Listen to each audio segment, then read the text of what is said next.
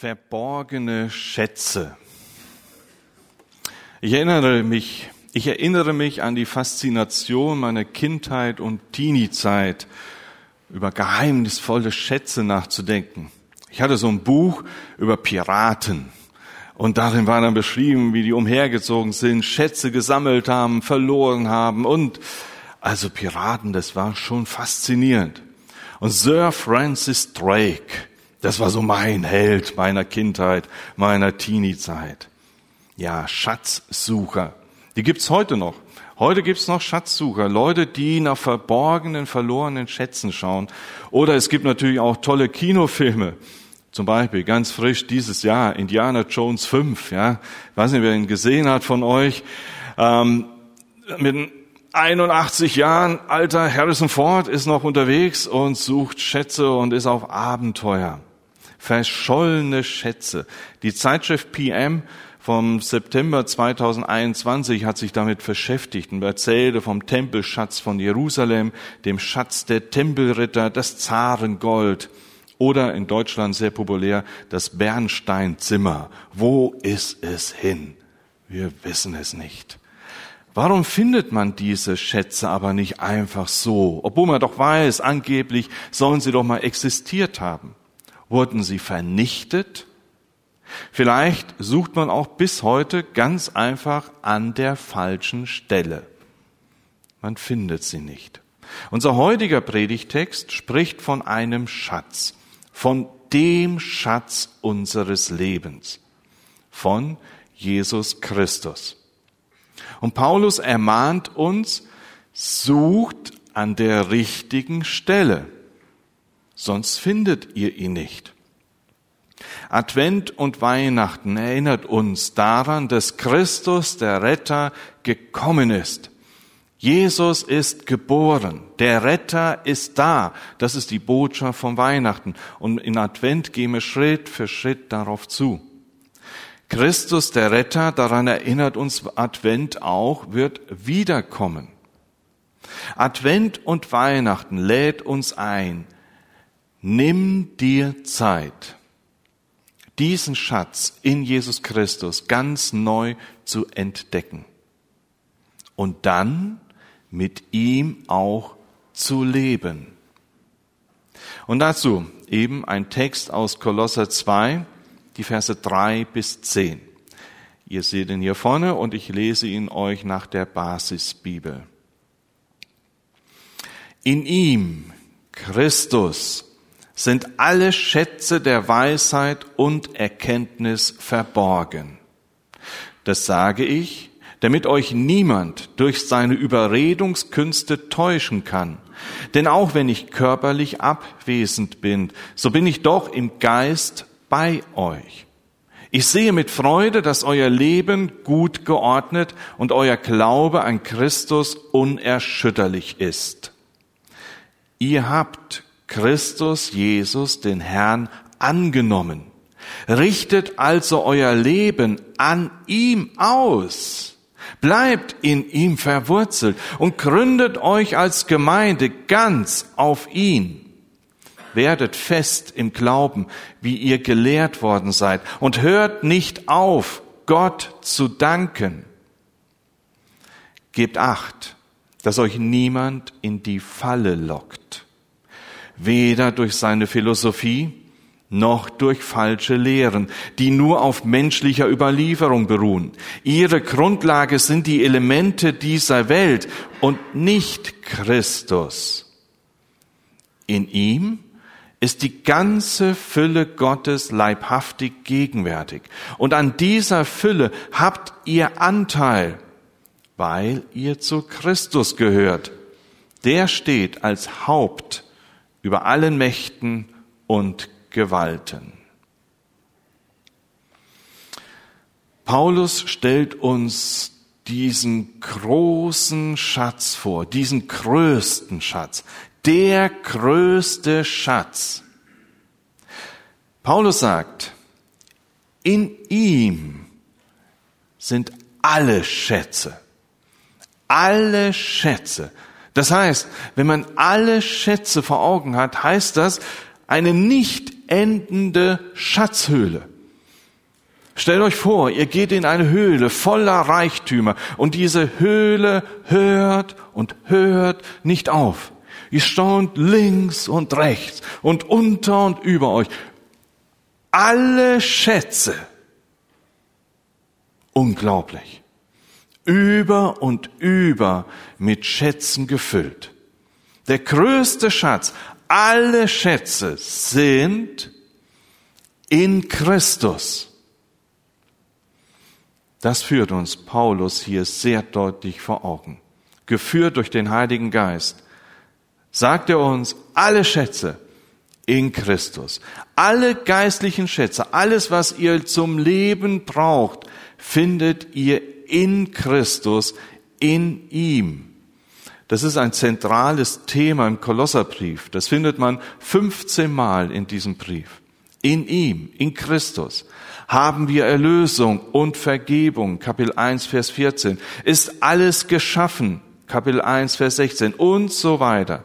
Allein in unserem Text heute nach der Basisbibel finden wir es dreimal in dem Predigtext. Je nach Bibelübersetzung kann man diese Formulierung auch bis zu fünfmal finden. Und dann finden wir auch im Kolosserbrief den Kehrschluss, Kolosser 1, Vers 27, Christus in euch, die Hoffnung auf Gottes Herrlichkeit. Die Hoffnung auf Gottes Herrlichkeit, das heißt, in Christus haben wir die Möglichkeit, in Gottes Herrlichkeit zu leben. Jetzt, hier und in Ewigkeit. Ja, und was sind diese Schätze in Christus? Die werden uns dann kurz vorgestellt. Wenn wir jetzt an Schätze denken, denken wir vielleicht wirklich lieber mal schnell an Gold und Edelsteine, an ein prall gefülltes Bankkonto. Aber das sind nicht die wirklichen Schätze. Das sind Dinge, die uns Gott dazugeben kann. Aber die wirklichen großen Schätze, von der Paulus reden möchte, sind, in Christus sind alle Schätze der Weisheit. Die Weisheit meint die Fähigkeit beziehungsweise Kunst, die gelernte Wahrheit anzuwenden, das Leben zu meistern, die Beziehung zu Gott in Ordnung zu bringen. Weil was hilft es, in das Hirn Dinge hineinzustopfen und stopfen und stopfen und zu merken, ich komme in dem Leben trotzdem nicht zurecht. Ich verzweifle trotzdem an dem, was das Leben vor mich hinlegt. Ich verzweifle an meiner Arbeit. Ich verzweifle an meiner Beziehung, in meiner Ehe, in meinen, meinen Kindern, an meinen Eltern. Ich verzweifle daran, weil ich all das, was ich gelernt habe, nicht anwenden kann, weil es nicht. Und da sagt Paulus, stopp. In Christus bekommst du Weisheit geschenkt. Alle Schätze der Weisheit, dass du weißt, wie kann das gelingen? Das ist aber nicht so, upp, ja, jetzt weiß ich's, ne? sondern es ist ein Beschäftigen mit Christus und dass Christus in mir Raum und Gestalt gewinnt und dadurch dann die Weisheit, die Fähigkeit, das Leben zu meistern. Und dann in Christus sind alle Schätze der Erkenntnis. Das heißt, das Verstehen oder Herausfinden einer Wahrheit, die Fähigkeit, Wahrheiten zu vermitteln. Also in Christus die Fähigkeit zu bekommen, zu forschen. Herr, wie ist das hier mit deinem Wort? Wie ist das mit dir in all diesen Geheimnissen, die du mir offenbaren möchtest? Wie kann ich das verstehen? Herr Jesus, zeig es mir, wirke durch deinen Heiligen Geist. Zeig es mir und dann, ja, dann zeig es mir, wie ich das auch anderen vermitteln kann. Wie ich das vielleicht in der Kinderstunde, in einer Predigt oder im ganz normalen Leben, im Alltag anderen vermitteln kann, wie ist das mit Jesus zu leben? Dass man durch meine Taten eine Predigt erfährt. Ohne dass ich den anderen damit vollkloppe, sondern einfach nur, dass er sieht, boah, der ist Christ. Und das ist anders. Das schaue ich mir nochmal genauer an. Vielleicht ein bisschen mit Häme und Spott noch, aber vielleicht auf Dauer, dass derjenige begreift, der Christ ist anders. Und irgendwie hat er was, was auch ich brauche. Was meint es, wenn der Text sagt, diese Schätze sind verborgen? Sie sind verborgen nicht im Sinne von versteckt, irgendwo hintergelegt, bloß, dass es keiner findet, sondern verborgen bedeutet, dass sie nicht direkt erkennbar sind, aber zu finden. Man kann sie finden, diese Schätze, in Christus, der Weisheit, der Erkenntnis, das Leben mit Gott, wie es gelingen kann. In Jesus finden wir das alles, was wir zum Leben brauchen. Und so heißt es dann in Amos 5, Vers 4, ja, so spricht der Herr zum Hause Israel, zum alttestamentlichen Volk, und das möchte auch zum neutestamentlichen Volk, zu uns sagen. Suchet mich, so werdet ihr leben. Gott sagt, suchet mich, und ich werde euch Leben schenken. Oder Jesus sagt in Matthäus 7, Vers 7, bittet, so wird euch gegeben. Suchet, so werdet ihr finden. Klopfet an, so wird euch aufgetan. Dieses Angebot steht. Mach dich auf die Suche. Ja, sind wir noch weiter auf der Suche? Um Jesus überhaupt erst einmal zu finden, hast du Jesus wirklich so schon gefunden, für dich in dein Leben aufgenommen? Und wenn ja, bist du weiter auf der Suche oder bist du da stehen geblieben, hast gesagt, Haken dran, fertig, was soll's, Sonntag noch ein Gottesdienst vielleicht, wenn es sein muss, oder suchst du weiter nach der Bekehrung? Die du erfahren hast, vielleicht auf einer Evangelisation, vielleicht auf dem Zeltlager, EC-Zeltlager, als Jungschaller oder als Teenie. Bist du weiter dran, dass du auf der Suche bleibst, auch weiter nach der Konfirmation, nach dem biblischen Unterricht, dass du sagst, ich suche weiter. Ich will nicht stehen bleiben, sondern ich habe begriffen, hier sind Weisheitsschätze drin, Erkenntnisschätze. Die kann ich nicht mit einmal abgeschlossen haben. Nicht umsonst gibt es Theologiestudenten. Nicht umsonst sitzen noch alte Menschen vor der Bibel und sagen, ich muss das lesen, ich muss das mehr und mehr erfahren. Hör nicht auf zu graben. Hör nicht auf, die Bibel zur Hand zu nehmen und zu fragen, Herr Jesus, wer bist du? Offenbare dich mir immer mehr. Wie sehr wünsche ich mir doch, dass ich Weisheit und Erkenntnis habe. Wie sehr wünsche ich mir die Fähigkeit zu leben, dass ich so lebe, dass es mir gut tut, dass es den Menschen um mich herum gut tut und dass mein Leben zur Ehre Gottes geschieht. Und ich glaube, Wahrscheinlich, wenn man sich jetzt hier rechts und links mal fragen würde, jeder von uns fragt sich das immer wieder neu. Manche Tage gelingen gut, manche Phasen des Lebens gelingen gut, aber oft fragen wir uns immer noch, oh, wie geht das? Herr, zeig mir wieder neu deine Liebe, deine Gnade. Herr, zeig es mir. Denn der Text sagt, es ist möglich, in Christus diese Schätze zu finden. Ja, und aus all dem folgt dann das, was auch Paulus in dem Text thematisiert, nämlich die große Entscheidung. Die große Entscheidung. Worauf lasse ich mich nun ein? Auf diesen Christus oder suche ich meinen Schatz doch woanders? Und so gibt uns dann die Paulus die Warnung weiter in Kolosser 2, Verse 4 und 8. Das sage ich, damit euch niemand durch seine Überredungskünste täuschen kann.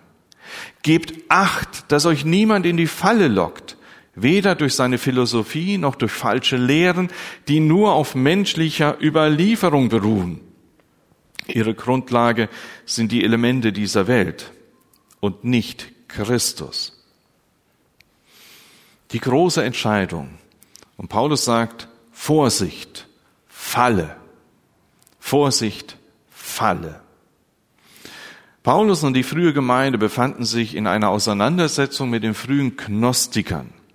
Die Gnostiker rühmten sich ihrer Verständnisse, das, was sie meinten, was alles weit übersteigt, das, was man überhaupt irgendwo finden kann, dass sie in ihrem Verstand es finden.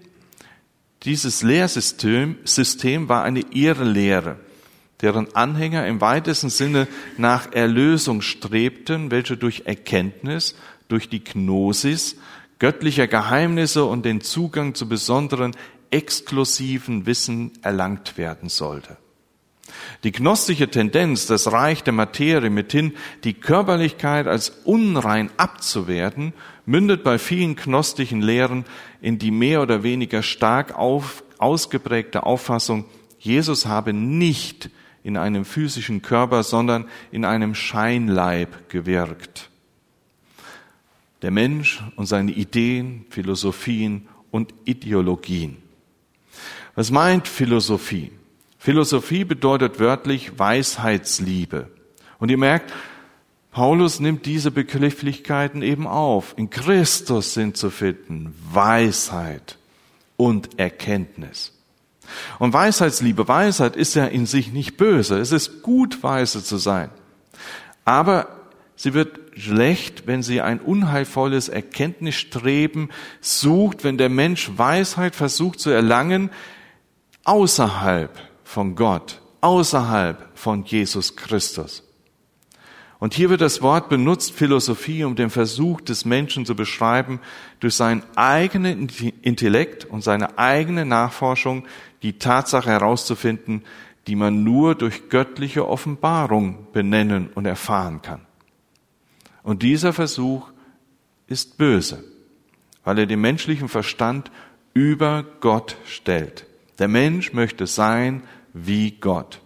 Und damit sind wir wieder ganz am Anfang der Bibel im Sündenfall. Ihr werdet nicht sterben, ihr werdet vielmehr sein wie Gott. Widersprich Gott, handle gegen Gott und tu das, was du für richtig hältst. Aber vergiss Gott, vergiss Jesus. Und dann spricht Paulus von den falschen Lehren.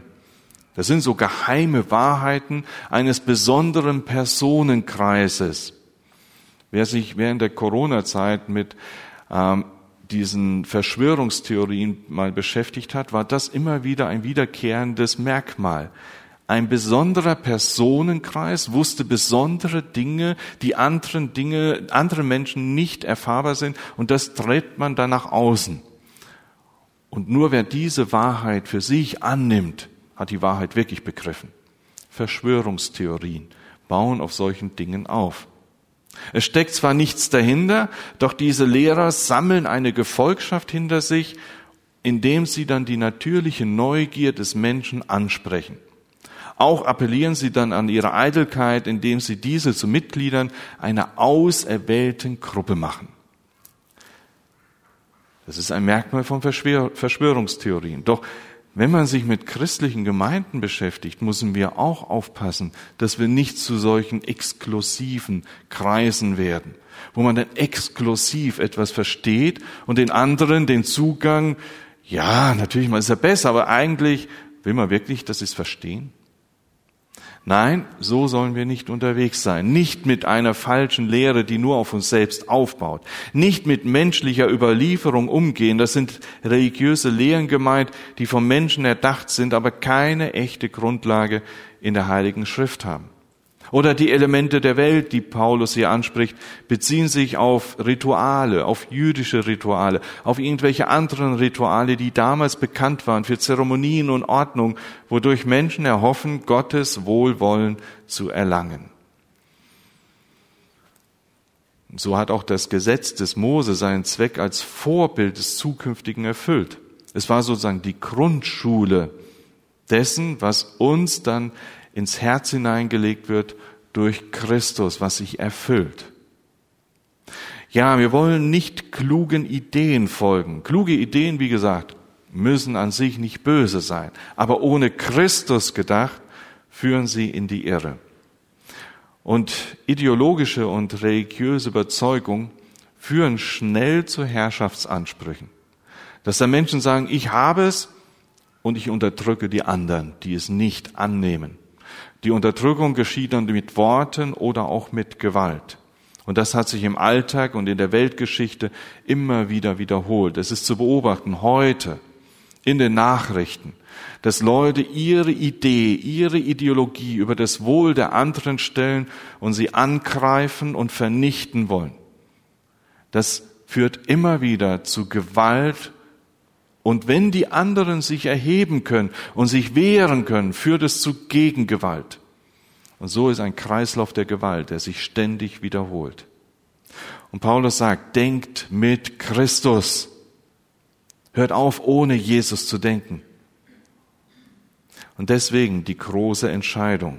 Vorsicht, falle vor dem, was Paulus uns hier beschreibt. Und er sagt, besser ist es, wenn ihr eine Entscheidung trefft, für Christus. Entscheidet euch für Christus. Denn, wie wir ja vorher gehört haben, in Jesus sind alle Schätze der Welt. Ja, sie sind im Unglauben verborgen, aber wir dürfen suchen und sie finden. Wir dürfen sie verstehen. Und das ist weitaus mehr als ein ganzes Heer von Professoren, von Schriftstellern, von Medien, von Kritikern und von allen anderen, die irgendwie meinen, dass sie so schlau sind, aber ohne Christus. Jesus ist mehr. Jesus ist besser. Jesus ist größer. Das, was der Hebräerbriefschreiber uns versucht deutlich zu machen. Weihnachten, Weihnachten, auf das, wo wir zugehen, spricht von einem Kind in der Krippe. Gott wird Mensch, um für uns zu sterben. Das klingt für viele und auch in unserer heutigen Zeit immer mehr wieder unpopulär, unmöglich. Warum? Warum diese, dieser Gedanke, dass jemand für mich sterben muss? Und dann will ich erst gar nicht an dieser Stelle suchen. Es klingt so unpopulär.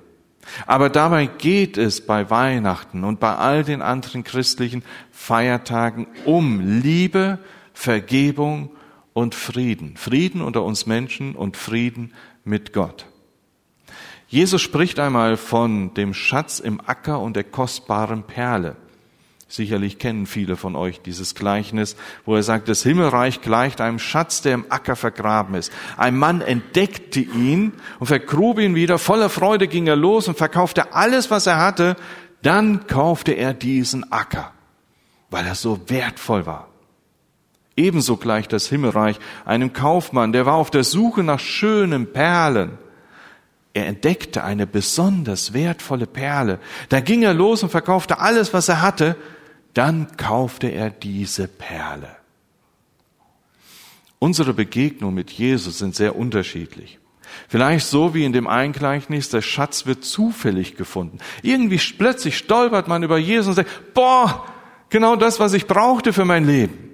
Oder aber, dass manch einer ist gezielt unterwegs, dass er sagt, ich habe von diesem Gott gehört, ich weiß von diesem Jesus und ich suche ihn und forsche und plötzlich finde ich diese Perle. Und es ist so großartig. Das Geschenk mit Jesus, das Leben mit Jesus, es ist das allergrößte Geschenk, nicht etwas, was man sich verdienen kann. Also niemand konnte in diesem Gleichnis sich das sozusagen verdienen, ich arbeite jetzt für den Schatz, sondern beide verkauften alles, was sie hatten, nur um dieses eine zu haben. Es war ein Gnadengeschenk. Es war ein Geschenk, was ihnen gegeben wurde. Das Leben mit Jesus ist etwas überaus Wertvolles und es lohnt sich, alles dafür herzugeben, alles auf eine Karte zu setzen. Ja, und das ist manchen zu viel. Dann geht man doch lieber achtlos daran vorbei und wirft das Kostbare weg. Es gibt eine persische Sage, da wird von einem Mann erzählt, der am Strand des Meeres entlang ging und dabei ein Säckchen voller Steine fand. Lauter kleine Steine. Es war so im Halbdunkel und achtlos ging er so durch den, am Strand entlang, ließ diese Steine durch die Hände gleiten und warf eins nach dem anderen ins Meer hinein, hier weit hinaus, so einfach verspielt, wie er war. Dann kam er nach Hause und hatte noch einen Stein übrig behalten aus dem Säckchen. Dann stellte er sich zu Hause hin in Lichtschein seiner Lampe und schaute den Stein an und erschrak. Das gibt's nicht. Das waren keine Steine, es waren Edelsteine.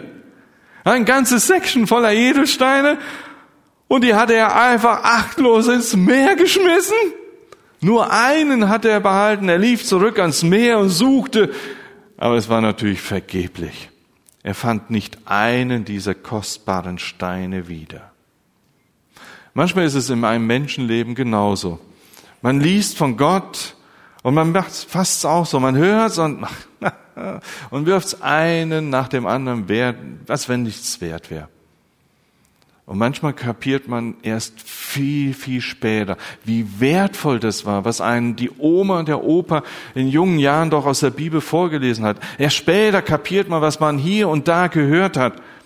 Aber vielleicht hat man Glück und wenigstens noch ein Edelstein bleibt am Ende, dem man sich festklammern kann und sagen kann, oh Herr, ich habe dich trotzdem gefunden. Oder aber es gibt irgendwann ein zu spät wo diese ganzen Schätze an einem vorbeigerauscht sind. Hören wir noch einmal auf unseren Predigtext, Kolosser 2, ausgesuchte Verse aus dem Text von eben.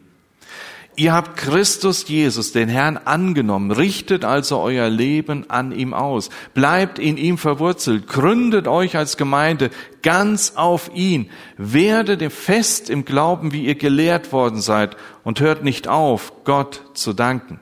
In ihm ist die ganze Fülle Gottes leibhaftig gegenwärtig. Und an dieser Fülle habt ihr Anteil, weil ihr zu Christus gehört.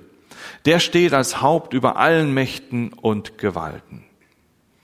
Ihr habt ja Christus angenommen, diesen größten Schatz. Richtet jetzt euer Leben nach ihm aus. Orientiert euch an Jesus, indem ihr verwurzelt seid, seid in ihm dass der Jesus der Erdboden ist, in dem ihr lebt, auf dem ihr lebt und da Wurzeln schlagt. Gründet euch auf ihn. Das heißt, Jesus ist der Grundstein, der Eckstein, daran, wo ich mich ausrichte, auf den ich baue. Werdet fest. Das bedeutet, dass ihr euch immer wieder um Jesus beschäftigt, dass ihr immer weiter einen Fortschritt im Leben mit ihm wirklich anstrebt. Dankt Gott für die Segnung des christlichen Glaubens. Und danken ist ein wundervolles Gegengift gegen das Gift der Irrlehre, dass ich danke für das, was mir gegeben ist, trotz aller Zweifel und Anfragen. Ich danke dir, Herr Jesus. Denn die ganze Fülle Gottes ist leibhaftig gegenwärtig in ihm. Das ist so die überragendste und unmissverständlichste Schriftstelle, die wir in der Bibel haben, hinsichtlich der Gottheit unseres Herrn Jesus Christus. Die ganze Fülle Gottes in ihm. Es ist die treffende Antwort auf alle Formen der Weisheitslehre, die von uns rechts und links auf uns einströmen möchte. Warum sollten wir uns mit irgendwelchen Lehren zufrieden geben, wenn in Jesus die ganze Fülle der Gottheit leibhaftig ist? Und dann heißt es dazu, ihr gehört zu Christus. Ihr seid in Christus. Ihr habt in Christus alles, was ihr für eure Bedürfnisse braucht. Der Gläubige, das heißt der Christ, und wenn du ein Christ bist, dann heißt es für dich, dann hast du alles, was du für dein Leben und deine Gottesfurcht brauchst. Alle Schätze hast du in dir. Und Spurgeon, ein berühmter Prediger, der schon lange beim Herrn ist, hat einmal eine Definition der Fülle gegeben. Er sagt, wir haben erstens die Fülle ohne Hilfe irgendwelcher Zeremonien. Zweitens, wir haben die Fülle ohne Hilfe der Philosophie. Drittens, wir haben die Fülle ohne die Erfindungen irgendeines Aberglaubens. Und viertens, wir haben die Fülle ohne menschliches Verdienst. Wir haben die Fülle in Christus. In ihm haben wir alles, was wir brauchen. Und Jesus ist der, der uns Erlösung schenkt, der uns Sinn schenkt, der wertvoller ist als alles. Und er ist das Haupt seiner Gemeinde. Er ist das Haupt deines Lebens. Ich wünsche es uns persönlich, dass wir ganz neu im Advent da uns hinein vertiefen, uns überlegen, was bedeutet das für mich? dass ich in Jesus alles habe, in Jesus alle Schätze. Und wenn ich nicht weiß, welche Schätze sind denn alles gemeint, graben wir in der Schrift, graben wir in der Bibel, lesen wir es und lassen es auf uns wirken, Schritt für Schritt, immer weiter, Tag für Tag, Jahr für Jahr, bis zu unserem Lebensende. Und in der Ewigkeit werden wir dann Jesus sehen, in seiner Herrlichkeit, in seiner Schönheit. Und dann werden wir staunen über all das, was wir bis dahin immer noch nicht begriffen hatten. Es wird noch weit, weit mehr sein. Eine unendliche Schatzhöhle in Christus. Und so wünsche ich uns, dass die verborgenen Schätze uns einladen zu einer Schatzsuche. Der größte Schatz ist Jesus. In ihn haben wir alles. Ohne ihn ist alles nichts. Und da ist unsere Entscheidung gefragt. Paulus warnt, Vorsicht, falle. Entscheide dich fürs Richtige. Entscheide dich für Jesus. Und dazu zum Abschluss noch ein Gedicht von meiner Frau. Ich ging einmal am Strand entlang und siehe da, was ich dort fand. Vergraben unter Schlamm und Dreck in einem Seegrasversteck. Strahlte etwas hell hervor, ob das jemand hier verlor. Da schaute ich genauer hin und es fiel die Lade mir vom Kinn. Was ich erblickte, war brillant, die schönste Perle, die ich je fand. So denk auch du immer daran, dass im Leben selbst Dreck und Schlamm dir zum Segen werden kann. Amen. Ich bete noch. Herr Jesus, hab Dank dafür, dass du uns im Alltag begegnest. Hilf uns, die Augen offen zu halten. Manchmal auch in den schlimmsten Situationen unseres Lebens bist du da. Und du willst uns ein Segen sein, uns die Schätze eröffnen. Hab Dank für die Adventszeit. Hab Dank für das, was jetzt vor uns liegt und hilf uns, diese Zeit zu nutzen, von dir zu hören und dich zu finden. Amen.